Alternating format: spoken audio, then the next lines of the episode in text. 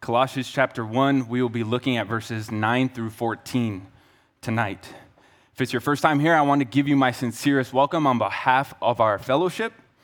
Um, I also want to let you know that typically we go through the Old Testament on Thursday nights, which is obvious to many of you.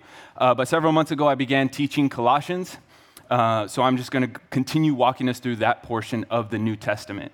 Now, although it is a New Testament letter, the Apostle Paul used so much, uses so much Old Testament language that I pray that after tonight, you will have a more robust understanding of Old Testament themes and passages and how they're fulfilled in the person of Jesus Christ and how that impacts our daily lives right now, this side of glory.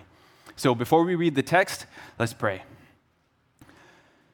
Father in heaven, thank you for lavishing us in the riches that you had in your Son, Lord. We just thank you that you have brought us here tonight safely.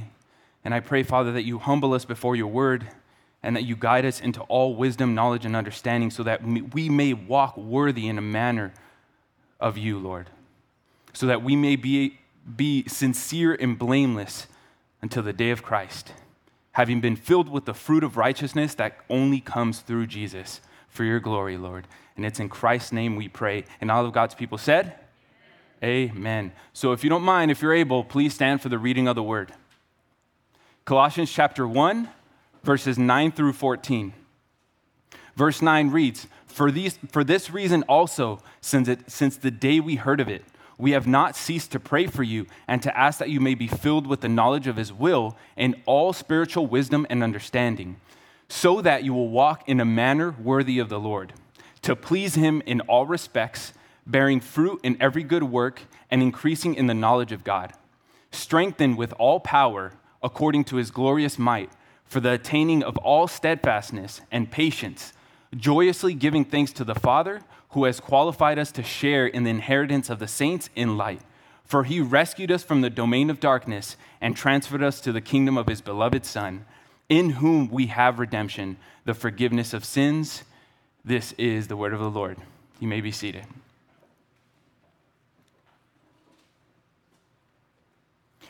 One of the most anxiety inducing, fear provoking trains of thought that we let our minds wander to as believers is feeling like we're not at the center of God's will, which is understandable because let's think about it for a moment. As believers, we have come to know God through his son, Jesus Christ. Amen. Praise God. Hallelujah. You've come face to face with his perfect character, have come to know that he is our greatest good and that he is sovereign over all. And to be at the center of his will is the greatest and most secure place to be. But what if you're not? We read in passages like Isaiah 46 that says, I am God and there is no one like me, declaring the end from the beginning and from ancient times things which have not been done, saying, My purpose will be established and I will accomplish all my good pleasure. And Psalm 33 that reads, For he spoke and the earth came to be. He commanded and it stood firm. The Lord brings the counsel of the nations to nothing. He frustrates the plans of the peoples. The counsel of the Lord stands forever we read passages like those that magnify God's sovereignty, and then we come to know that same God as Father. The one who sent his only son to look sin and death straight in the eye and say, Oh, death, where is your sting? When you know that, when that penetrate, when that truth penetrates your heart, we desire that every single obscure corner of our lives be in his hands and on his mind. When we know God, we don't want anything else than to know and feel that we are exactly where He wants us to be. Jobs, relationships, vacations, promotions, moving out of California, public or private school, who to marry, when to marry, when to have children, and how many children to have, and if what you're really doing is actually pleasing to God. That fear and anxiety of not doing what God the Father is pleased with or had in mind for, uh, had in mind for your life is a similar fear and anxiety that non believers have as well. They may not call it God's will, but they may call it the universe, intuition, nirvana, the alignment of the stars with the alignment of one's internal energies. the highs of getting liquored up and feeling on top of the world, people will seek self help books, new age gurus, or maybe just the affirmation from today's popular thought leaders. They seek something beautiful and awe inspiring for the purpose of feeling on purpose, like you matter. Some seek it in Christ, others seek it in, seek it in feeling alive through experiences. Believers also fall into this trap too. We sometimes feel like we need to get our daily dose of dopamine through experiences by attending concerts or revivals and conferences and sitting under stunning preaching and either going too far on the Christian liberties or becoming extremely legalistic in order to feel like we're growing in our relationship with Christ. Instead of beholding Jesus in all of his beauty, we seek direct revelation from, the, from God through dreams, signs, and experiences vain philosophies, empty deceptions, and unbiblical tra- traditions of men. All of this simply to feel like we're at the center of God's will. So, why bring all this up? Because this is the type of false teaching that was infiltrating the church at Colossae. Paul writes this letter to elaborate on the supremacy and sufficiency of Christ to a church that was growing apathetic with the Messiah. They were essentially saying, Jesus, He's all right. I'm thankful for salvation and all, but in order to truly continue growing and remaining saved, I'm going back to my dietary guidelines and Sabbath observances if I have a Jewish background, and my pagan worship of angels and visions and experiences if I have a Gentile background. The Colossian believers were beginning to depend, to depend on things outside of Christ in order to grow in the knowledge of God and His will obviously a big deal. So at the time of writing this letter, Epaphras, a native, a native born Colossian, saved under the preaching of Paul during his three year ministry in Ephesus, which is mentioned in Acts 19, is with Paul in Rome and has likely shared this bad news that there was a dangerous teaching infiltrating his home church. He was not going to let this slide. So here's what's at stake whether one based their faith on the false teaching or on the Lord Jesus Christ what give, which gives the Apostle Paul more than enough reason to write to clarify that Christ is supreme and sufficient. So, because this letter highlights Christ, it's only natural for Paul to begin with precious gospel truth. And this is what I covered last time when I covered the first eight verses. And in those eight verses, Paul is exploding with gratitude um, for, for how much fruit the gospel has sprung up in the Colossian church. And it is this evident fruitfulness of the gospel that has provoked Paul and his companions to continuously pray for them to increase in the knowledge of God's will. Which leads us to our text for tonight. Now, I know I spoke a little bit about the will of God, and we'll certainly spend some time talking about that. But as we go through verse 9, I titled this, or uh, as we go through verse 9, We'll talk about God's will. But I title this message Walking Worthy because Paul's prayer is for them to increase in the knowledge of God's will for the purpose of walking in the manner worthy of the Lord.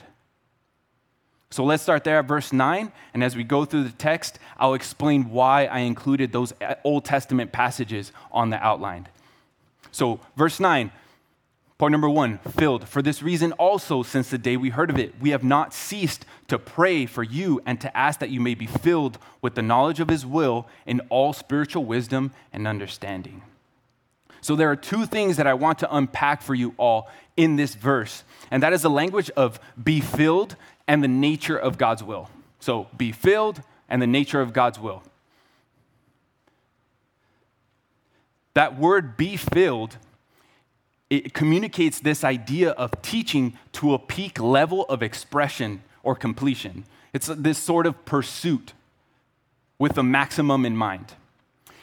In New Testament language, this phrase also means controlled by. Ephesians 5:18, do not get drunk with wine, for that is dissipation, but be filled with the Spirit. Like Pastor Dave often says, be filled with the, be filled with the Spirit, not the spirits. Contextually, the city of Colossae was near the Lycus River, and this word was also used to describe a ship that was ready for voyage.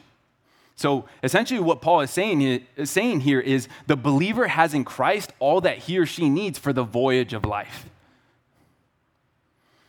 From these meanings, we can conclude that Paul desires that we be controlled by and readied with the full knowledge of God's will. Oftentimes, what fills us instead is this vain pressure to feel confident in Christ.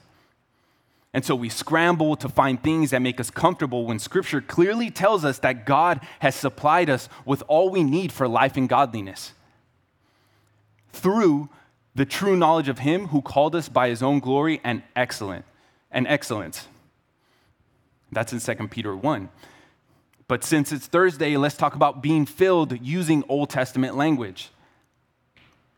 Now, here's why I included Exodus, Exodus 31 and 1 Kings 7 on the outline. There are only two instances where God fills individuals with certain wisdom and knowledge by his Spirit in order to accomplish a certain task. And that is Bezalel and Aholiab in Exodus 31, and then Hiram in 1 Kings 7. Bezalel and Aholiab built the tabernacle. Hiram, as well as Solomon, built the temple. So God literally fills him with his creative spirit to, to, to build what he was going to dwell in in that time the tabernacle and the temple. God filled people with the Spirit in order to have skill to be able to build the tabernacle and the temple. So, why does Paul use similar language here in Colossians 1? The reason for that is because Paul sees God as filling Christians, whom he calls the temple of the Holy Spirit elsewhere in Scripture in order for them to live skillful, godly lives. And that's exactly what he writes about in 1 Corinthians 12 regarding the spiritual gifts. Now, here's the most beautiful part of all of this. Check this out. Note takers, you can write Isaiah 11 next to the first point because I'm about to show you why. So, Exodus 31 and 1 Kings 7 both show God placing his wisdom and understanding in, individuals. In Isaiah 11, however, prophesies something similar happening. Listen closely. Isaiah 11, first two verses read Then a shoot will spring from the stem of Jesse, and a branch from his roots will bear fruit. Verse 2 The Spirit of the Lord will rest on him the Spirit of wisdom and understanding, the Spirit of counsel and strength, the Spirit of knowledge and the fear of the Lord.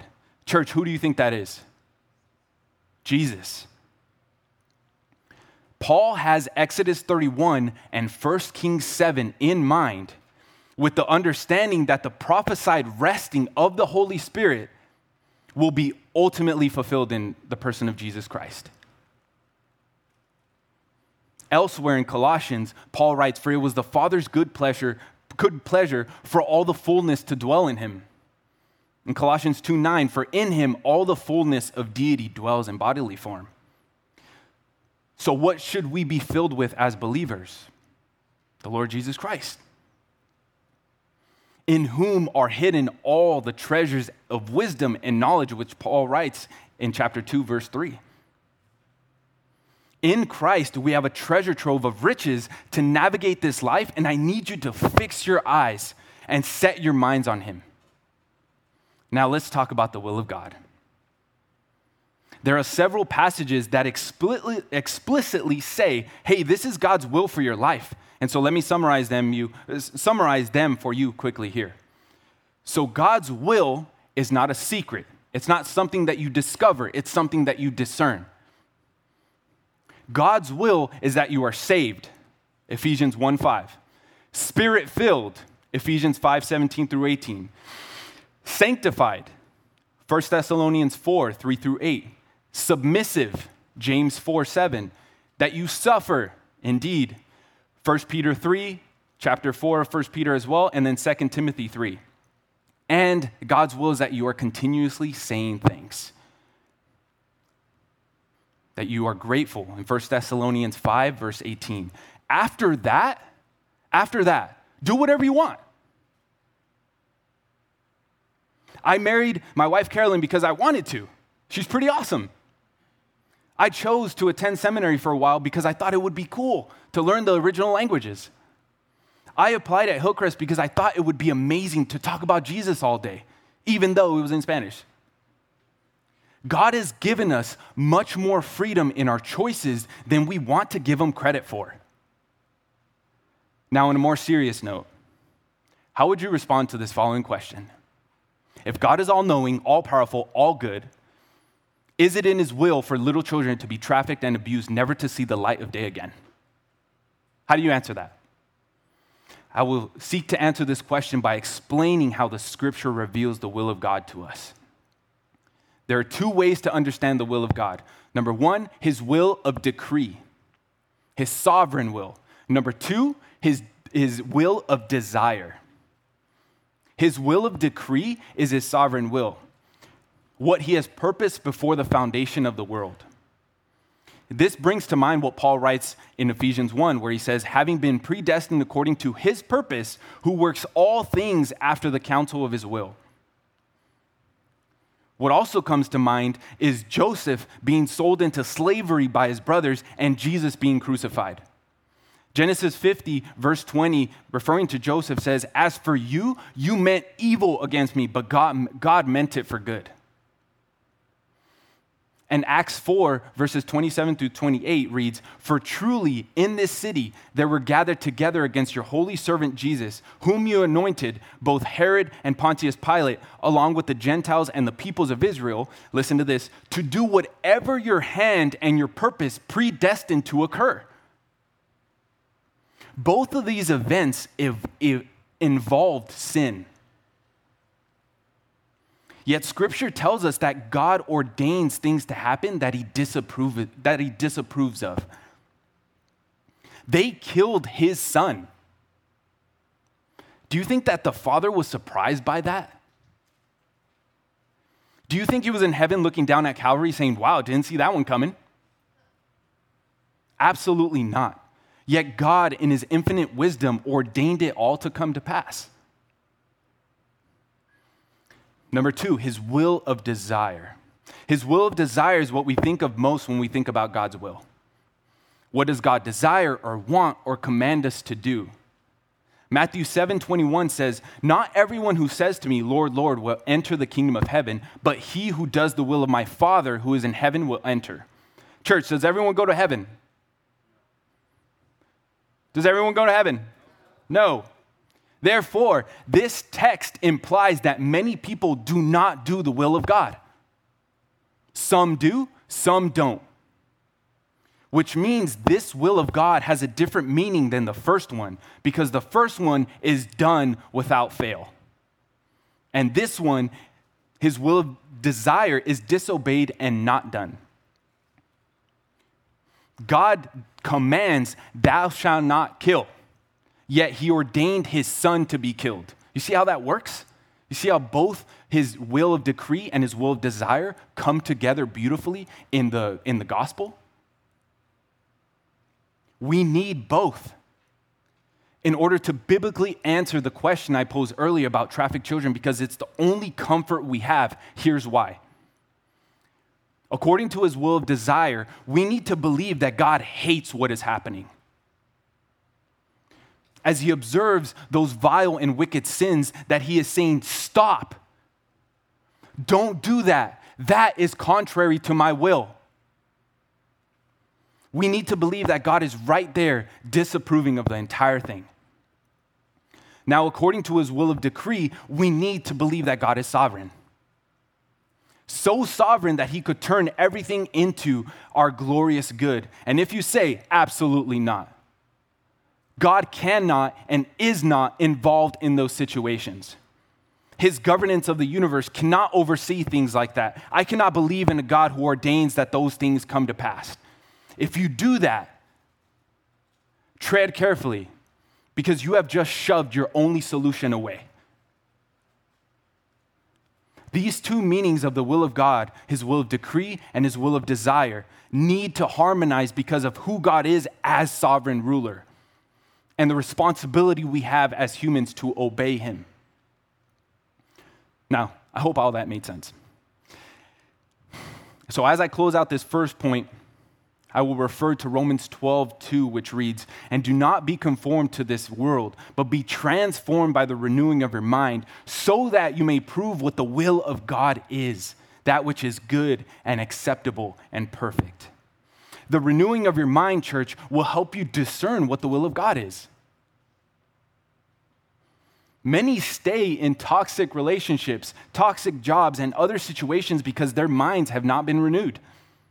They are not beholding Jesus, delighting in the Lord, and they don't have a fresh perspective of their circumstances.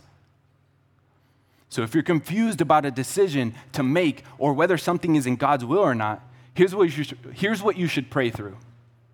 Renew your mind by asking these questions Is this decision going to demonstrate my salvation? If you want to date a non believer, boom, that's out right away. Don't even consider that. That's not God's will. Second question Is it going to allow me to be filled with the Spirit?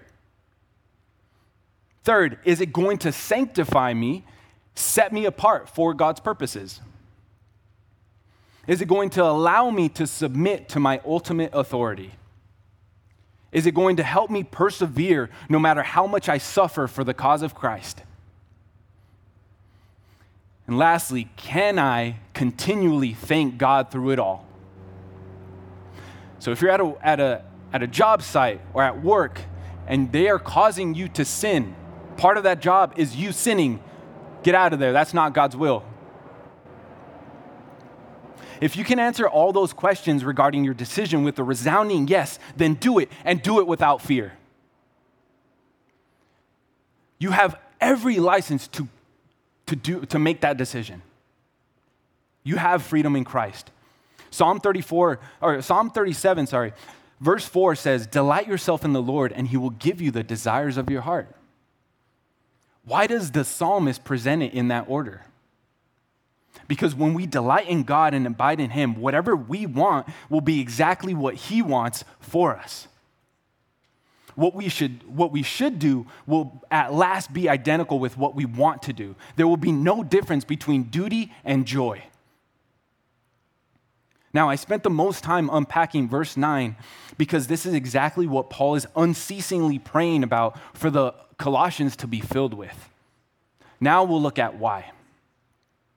Point number two fruitful and multiplied. Verse 10 so that you will walk in a manner worthy of the Lord, to please him in all respects, bearing fruit in every good work and increasing in the knowledge of God. This idea of worthy walking both in, in, in both the Greek and the Hebrew, both describe a guided behavior that gives honor to its object of praise. For example, if you walk into an In N Out at 1 a.m. with your friends, you're gonna be acting a whole lot different than walking in at 5 p.m. with your grandmother for dinner. That's just the reality of it. There's this sense of honorable conduct determined by who you're with. Adam walked with God, Genesis 3. Enoch walked with God, Genesis 5. Noah walked with God, Genesis 6. They all conducted themselves, at least for a little bit, in a way that matched and magnified the character of God. So here's what this means for us the character of the believer is to be fitting with or matching the character of Jesus.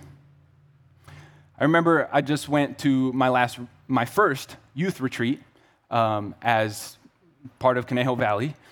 And I remember we were out in this, um, in this lobby area waiting for the cafeteria doors to open. And I saw some, some of, not, they weren't some of ours, but there were some students or some, some, uh, some youth from a different church who were looking like they were about to fight, like right then and there in the cafeteria.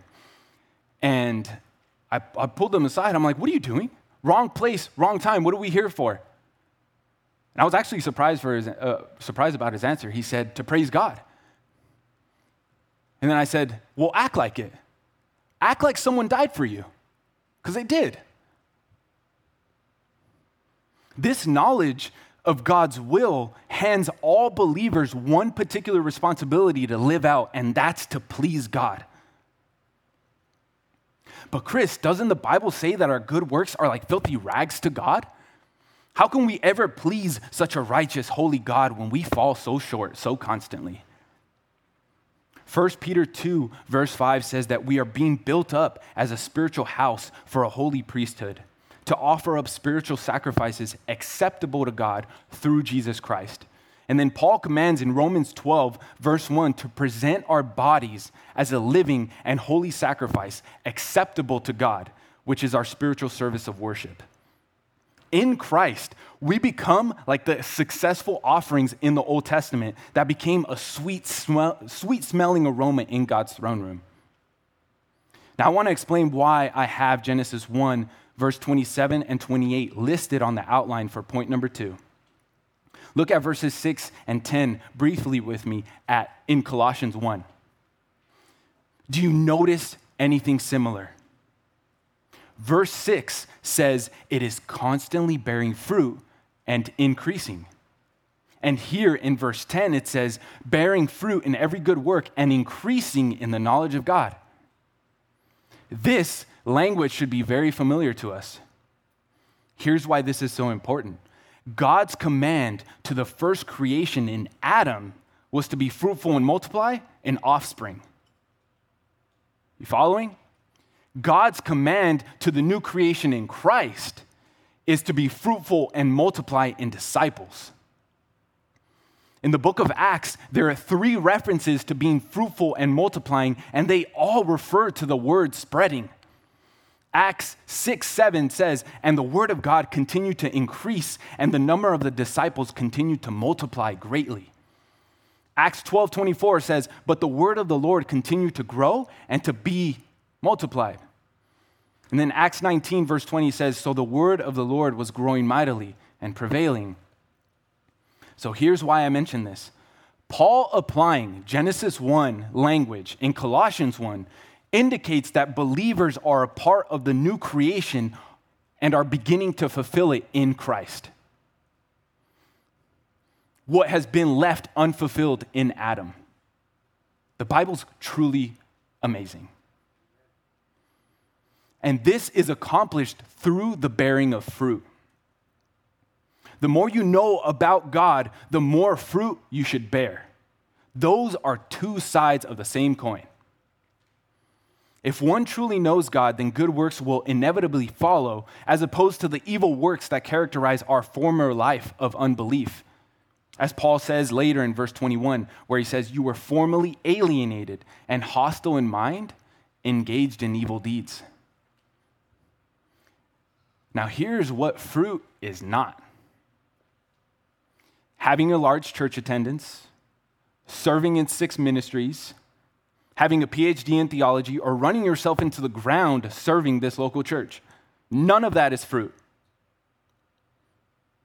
The Bible actually gives us whole lists of fr- what fruit is and what fruit is not, and both of them are found uh, next to each other in Galatians 5.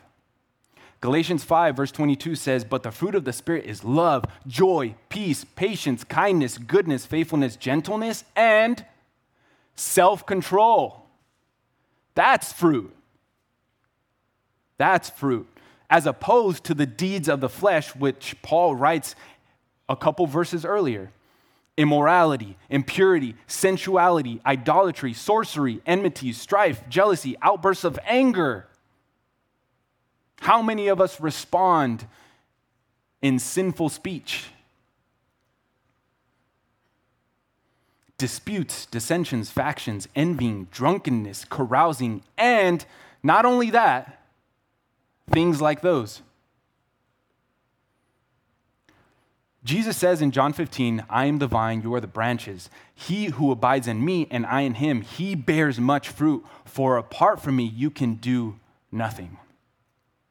This is how we not only bear fruit, but please God. We abide. I remember in one of my seminary classes, we were in, in a Greek class, we were under, trying to understand what this word abide meant. And my seminary professor um, described it as when you're in the grocery line with your mom, and she says, Hey, stay right here. I'll be back. I just got to get some eggs or some milk and you panic because the line's moving along. But what she actually meant when she said stay is stay, but continue on as if I was still here, not stay in this one spot. This is the only manner in which we walk that is worthy of the Lord. We continue as if Jesus was still here. That's the art of discipleship.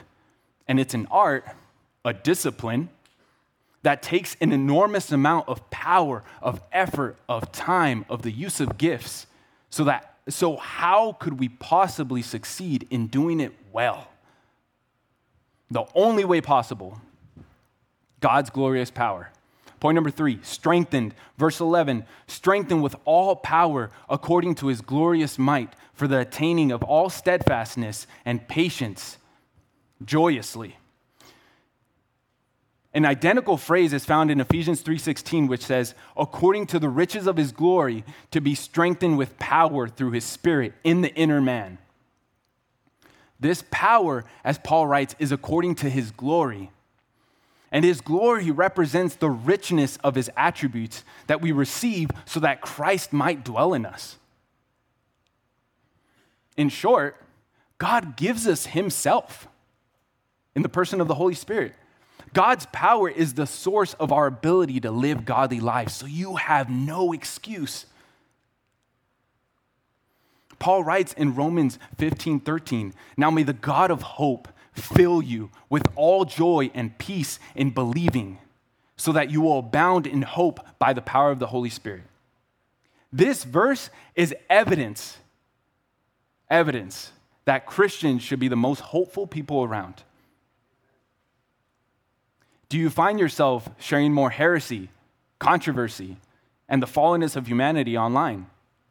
Spreading your own fear of what, the, what has this world come to, rather than being a light in the darkness that is social media.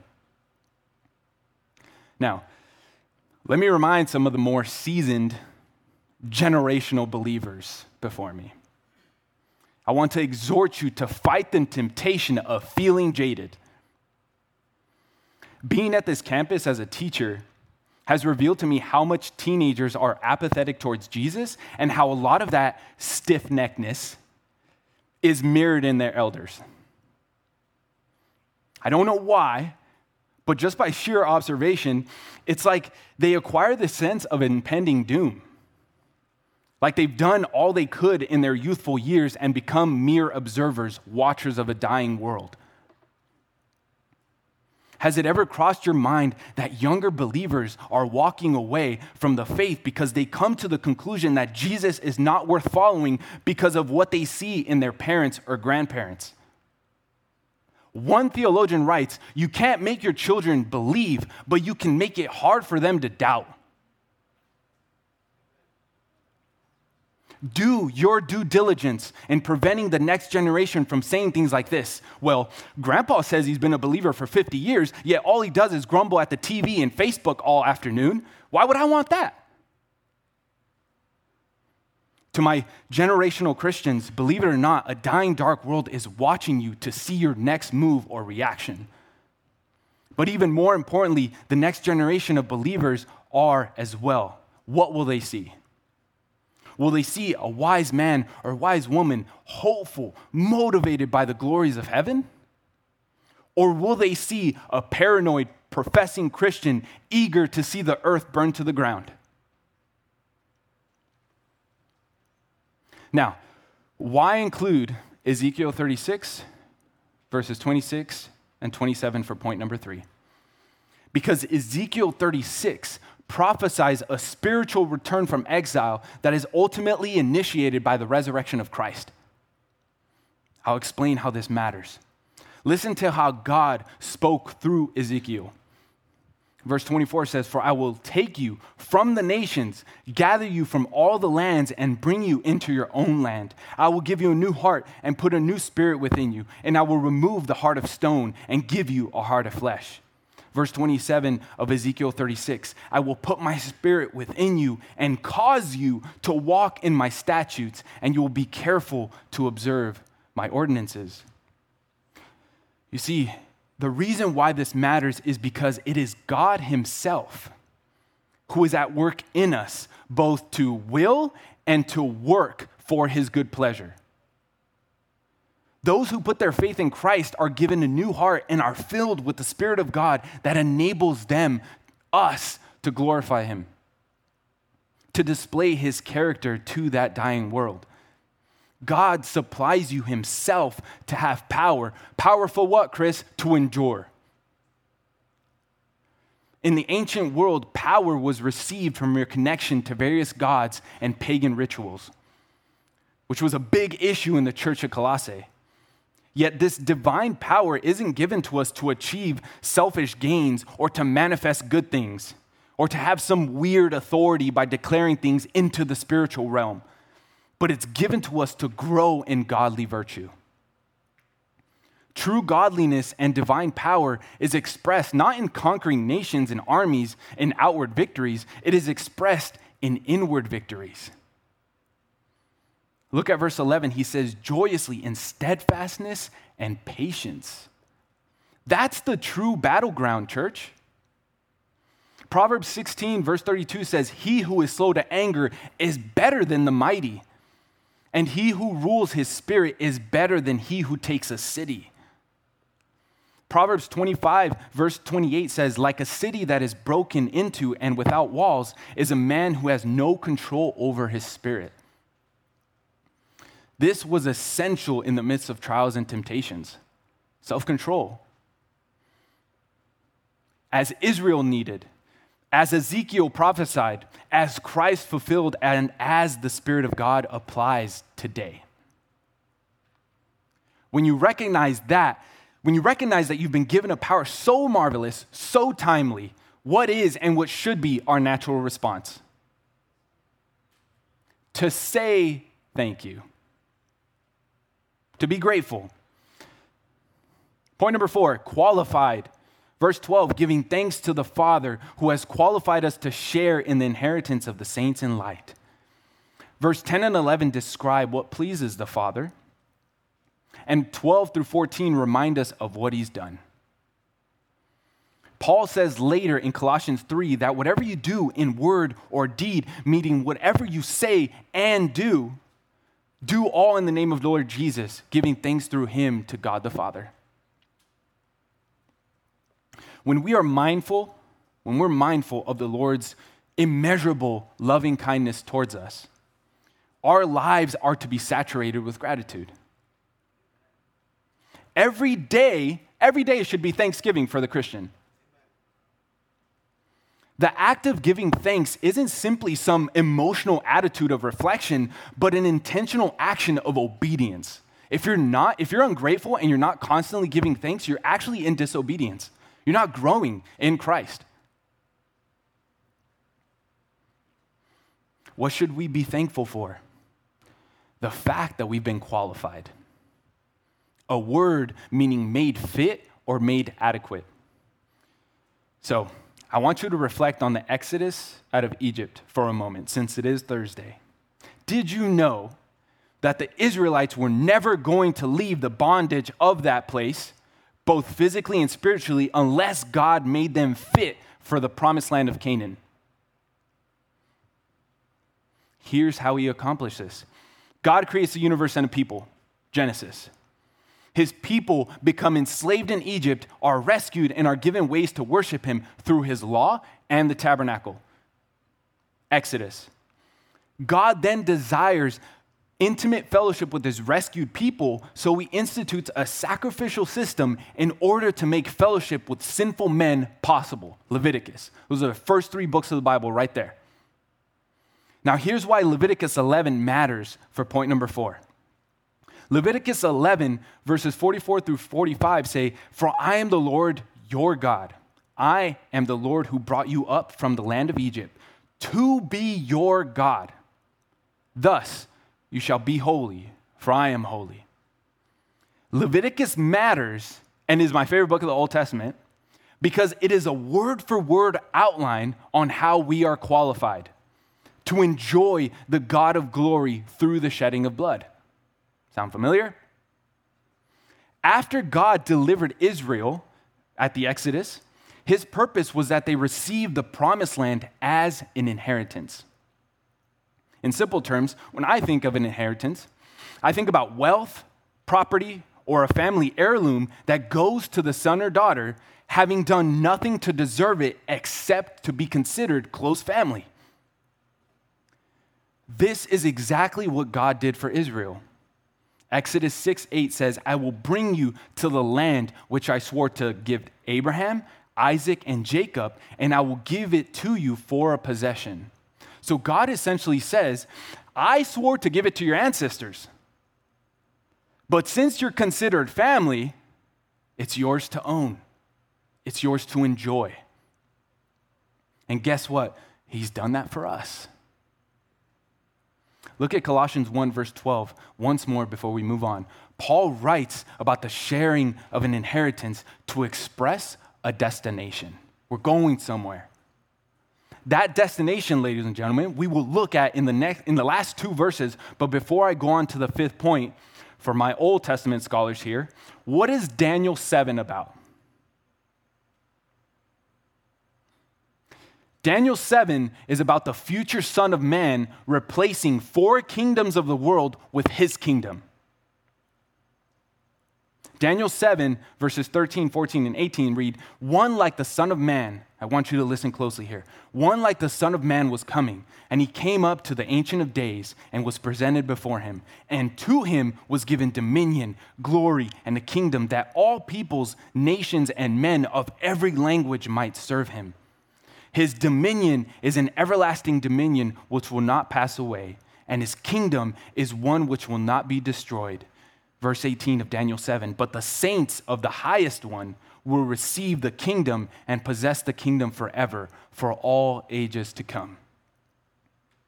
One of the first sayings of Jesus when he begins his earthly ministry is repent, for the kingdom of God is at hand he was able to proclaim such a bold statement because he was the one who was going to usher in that kingdom through the death on a cross. Rising from the dead, qualifying those who would trust in it. The greatest rescue in the history of creation. Point number five rescued. Verse 13, for he rescued us from the domain of darkness and transferred us to the kingdom of his beloved Son. Believe it or not, church, where you sit now, you are either blinded under the authority of Satan or regener- regenerated in union with Christ. It's a reality we face every day when we wake up in the morning and look in the mirror. Paul writes in 2 Corinthians chapter 4 verses 3 and 4 he says and even if our gospel is veiled it is veiled to those who are perishing in whose case the god of this world has blinded the minds of the unbelieving so that they may not see the light of the gospel of the glory of Christ who is the image of God. What happens when your eyes are covered or veiled? What do you see? You don't see nothing. It's darkness. It's darkness. And notice how Paul doesn't say he rescued us from the domain of darkness and transferred us to the kingdom of light. Why? Because Jesus Christ is the light of the world. He is the, all the enlightenment and vitality we need in this broken and dark world. This transfer from one place to another brings to mind more Exodus imagery because Israel's removal from Egypt is exactly what allowed Israel to become a kingdom. God told Moses that he would deliver them from the bondage of Egypt. He would be their God and they would be his people, and that they would become a kingdom of priests, a holy nation. Now, obviously, that's referring to the first Exodus. But did you know that the prophets in the Old Testament prophesy a second Exodus, a greater Exodus? Here's why I included verses, verses from Isaiah 9 and 42 in your outline, which read, Those who live in darkness, the light will shine on them. I will appoint you as a light to the nations to open blind eyes and bring out those who dwell in darkness. Put a pin in that. Everyone is familiar with how Paul the Apostle got saved, right? Jesus appeared to him on the road to Damascus, and he got literally knocked off his high horse. And the, and the story goes on in Acts chapter 9. But listen to how in Acts 26, as Paul is before the Roman King Agrippa, recalls what Jesus told Paul in much more detail on that road to Damascus, because we don't get this much detail in Acts chapter 9. Acts 26, verse 18, Jesus, this is Jesus talking, or Paul quoting Jesus. He says, I am sending you to open their eyes so that they may turn from darkness to light and from the dominion of Satan to God that they may receive forgiveness of sins and an inheritance among those who have been sanctified by faith in me. Paul quotes Jesus, who is quoting Isaiah 42. And then in the Gospel of Matthew, chapter 4, Matthew quotes Isaiah 9, which reads, The people who were sitting in darkness saw a great light, and those who were sitting in the land and shadow of death, upon them a light dawned. Matthew 4 17 continues on saying, From that time, Jesus began to preach and say, Repent, for the kingdom of heaven is at hand. Now, please listen carefully. I don't want you to miss this because I know I jumped from Old and New Testament a couple times, but here's my point, and I believe it's Paul's point here in verses 12 through 14 of our passage. As we experience the deepest darkness of exile, in bondage when we were, slave, when we were slaves to sin under, under the dominion of Satan, God rescued us to look forward to the day God's glory will shine fully as the morning sun dawns. For the same God that said, Let there be light, is the same God who has shone in our hearts to give us the light of the knowledge of the glory of God in the face of Christ. In the same way that he said, Let there be light to institute the first creation, is the same way he says, Let there be light in the new creation in all of you if you are believers in Christ Jesus. We go round and round in apologetics talking about the creation of the universe and how miraculous it was and how dumbfounded it is for people who don't believe. But did you know that you coming to Christ is almost as much of a miracle? This is the nature of our rescue from darkness to light. And it was only, only possible through one miraculous act of obedience. Point number six redeemed. Verse 14 reads, In whom we have redemption, the forgiveness of sins. That word redemption in the Greek is a compound word which means price of release. It communicates this sort of freedom from oppressive enslavement through the payment of a ransom. Someone had to pay a hefty price to free a captive. Put a pin in that one. In Old Testament passages, a ransom involved a lot of planning and resources to release someone from a form of captivity. We see that in Exodus 21 and Leviticus 25, the year of Jubilee. So, here in verses 12 through 14, Paul has masterfully used Old Testament language to highlight God's work in saving sinners. Listen to these parallels between the Exodus and the cross blood on the doorposts, blood on the cross. Baptized through the crossing of the Red Sea, baptized into the judgment cross of Christ led into the promised land of Canaan, led into the promised land of the new creation. It all pointed to Jesus. This is why I include Exodus 6 on the outline. Listen closely. Exodus 6, verse 6 reads I am the Lord. I will bring you out from the, under the burdens of the Egyptians, and I will deliver you from their bondage. I will also redeem you with an outstretched arm and with great judgments. Verse 7 says, Then I will take you for my people and I will be your God. Did you, did you hear it? Did you hear it? Who else redeemed people with an outstretched arm or outstretched arms through a mighty judgment? And through that judgment, become our God and we his people. Christ. You see, death does not transform into life easily redemption comes at a cost. and it came at the monumental cost of the murder of the Son of God. Christ proclaimed tetelestai as he drew his final breath on the cross in John 19, which was a word written on bills declaring that they had been paid full, paid in full, a cancellation of a debt. Someone had to pay a hefty price to free a captive. Jesus says in Mark 10, verse 45, For even the Son of Man did not come to be served, but to serve and to give his life a what? A ransom for many.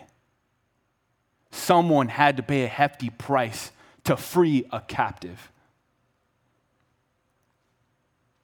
The glorious truth for the Christian is that God the Father did not just leave the finished work of the Son in the past for us to reflect on as we wait to go to heaven. Jesus says in John 16, 7 that it is better that he go away so that the Helper, the Holy Spirit of truth, will convict us of sin and guide us into all truth as we wait to see Jesus face to face, and it will be a glorious day. Paul commands elsewhere not to grieve the Holy Spirit because we are sealed in him for the day of redemption the day it all comes to a perfect, a perfect fulfillment. I love, I love that Pastor Josh has begun saying this because it's so practically true. And I shared, that, shared this at the young adult study last night. If you're born again, you do not have a place in the world anymore. Egypt is long gone.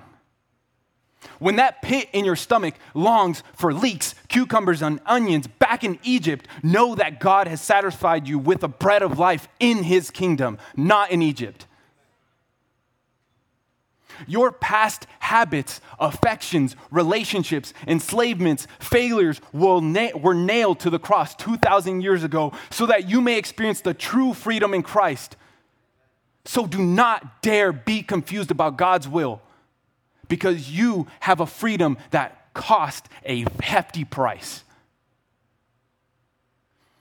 That freedom, that freedom, let me emphasize this that that freedom does not begin when you die and walk through those pearly gates. That freedom begins now.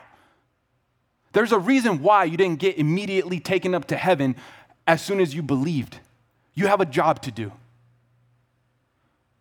In the same way that Israel marveled in awe or at least they should have, as they reflected on their rescue out of Egypt and were commanded to walk worthy in the promised land, is the same way we should marvel in awe as we reflect on our rescue out of the world commanded to walk worthy as the new creation.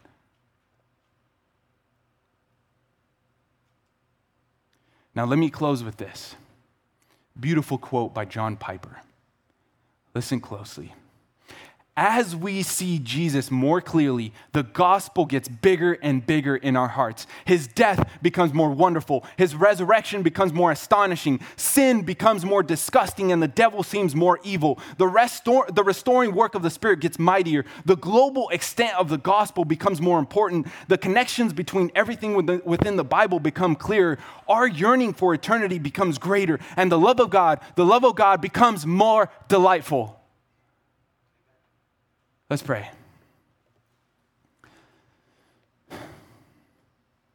Father in heaven, forgive us for being stubborn,